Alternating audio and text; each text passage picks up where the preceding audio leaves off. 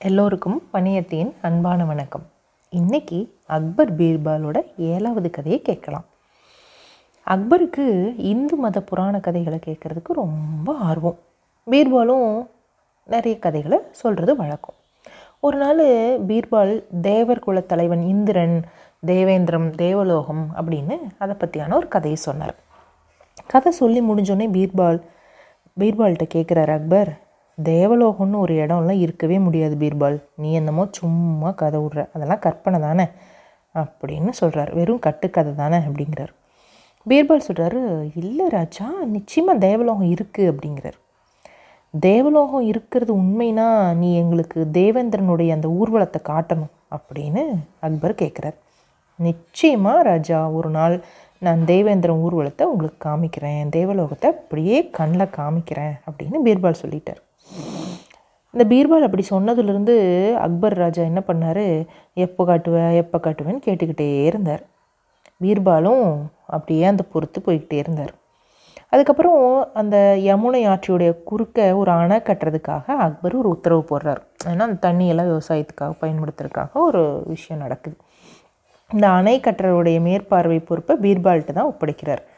அப்போ தினந்தோறும் ஒரு பீர்பால் என்ன பண்ணுறாரு அந்த அணை கட்டுற இடத்துக்கு போகிறாரு அங்கே வந்து எல்லாத்தையும் எல்லா வேலைகளையும் பார்க்குறாரு அப்போ அடிக்கடி அவருக்கு ஒன்று ஞாபகம் வருது. இந்த தேவேந்திரனுடைய இந்திரன் சபை தேவலோகத்தெல்லாம் நம்ம காமிக்கிறதா சொன்னோம். அக்பர் வேற கேட்டுக்கிட்டே இருக்காருன்னு ஞாபகம் வருது. அப்போ என்ன பண்ணுறாரு பீர்பால் வந்து அந்த அணையை ஒட்டி சின்ன சின்ன பால்கனிகள் அழகான வேலைப்பாடுகள்லாம் செஞ்ச ஒரு பால்கனியெல்லாம் வந்து கட்டுறாங்க. நல்ல ஒரு கலை வேலைப்பாடுகள் அழகாக ரொம்ப அழகாக இருக்கும் பார்க்குறக்கு அந்த மாதிரி எல்லாம் கட்டுறாரு. ஒரு நாள் சித்ரா பௌர்ணமி அன்னைக்கு நல்ல முழு நிலவு ஒளி வீசிகிட்ருக்குது அவ்வளோ அழகாக இருக்குது அந்த அன்னைக்கு அக்பரையும் மற்ற அரசவையில் இருக்கிற எல்லாத்தையும் நதிக்கரைக்கு அழைச்சிட்டு வராரு பீர்பால். எல்லாத்தையும் பலகனி அந்த பால்கனியில் வந்து உட்கார வைக்கிறார். நீங்கள்லாம் வந்து இங்கே உட்காருங்க அப்படின்னு. நீங்கள் எல்லாரும் கொஞ்சம் நேரத்தில் தேவேந்திரனுடைய ஊர்வலத்தை பார்க்க போகிறீங்கன்னு உட்கார வைக்கிறாரு. அந்த முழு நிலா ஒளியில் அந்த ஆற்றங்கரை காட்சி அப்படியே பார்ப்பதற்கே அவ்வளவு அற்புதமாக இருந்தது. மெதுவாக தென்றல் காற்று சில்லுன்னு வேறு மேலே வந்து படுது. சல சல சல சலன்னு சின்ன சின்ன அலைகள் வந்து அந்த ஆற்றுல எழுந்து உருவாகுது. இதெல்லாமே பார்க்குறக்கே அவ்வளவு அற்புதமாக இருக்குது உடனே பீர்பால் வந்து என்ன பண்ணுறாரு திடீர்னு அதோ அதோ பாருங்கள் எல்லாரும் பாருங்கள் அங்கே பாருங்கள் தெய்வத்தினுடைய இந்திரனுடைய ஊர்வலம் வருது பாருங்கள் பாருங்கள் ஒரு ஐராவத யானையின் மேலே இந்திரன் எவ்வளவு கம்பீரமாக உட்கார்ந்துருக்காரு. அதனுடைய அவர் போட்டிருக்கிற அந்த ஆபரணங்களையெல்லாம் பாருங்கள் மின்னுது பாருங்க. அப்படின்னோடனே எல்லாரும் அங்கேயும் இங்கேயும் பார்க்குறாங்க அவங்க கா கண்களுக்கு அந்த காட்சியே தெரியல. எல்லாரும் என்ன சொல்கிறாரு பீர்பால்னு பார்த்துட்ருக்காங்க. பீர்பால் நிறுத்தவே இல்லை. அதோ பாருங்கள் மகாராஜா அழகழகான தேவதைகள் அடடடா எவ்வளவு அழகாக நடந்து வராங்க. அவங்க கையில் எவ்வளவு அழகழகான பூக்களை கொண்டு வராங்க வண்ண வண்ணமான பூக்களை கொண்டு வராங்க அப்படின்னு சொல்லிட்டு இன்னொரு வார்த்தையும் கூட சொல்கிறாரு ஆனால் பாருங்கள் பாவப்பட்ட கண்களுக்கு இது ஒன்றுமே தெரியாது. நல்ல மனசோடு இருக்கிற நல்லவங்களுக்கு மட்டும்தான் இந்த எல்லா ஊர்வலங்களும் நான் சொல்லக்கூடிய விஷயங்கள்லாம் தெரியும். அப்படின்னு சொன்னோடனே அங்கே இருந்த எல்லாருமே அக்பர் உட்பட மெதுவாக தலையாட்டுறாங்க. ஆமாம் ஆமாம் தெரியுது தெரியுதுங்கிற மாதிரியே எல்லாரும் தலையாட்டிடுறாங்க.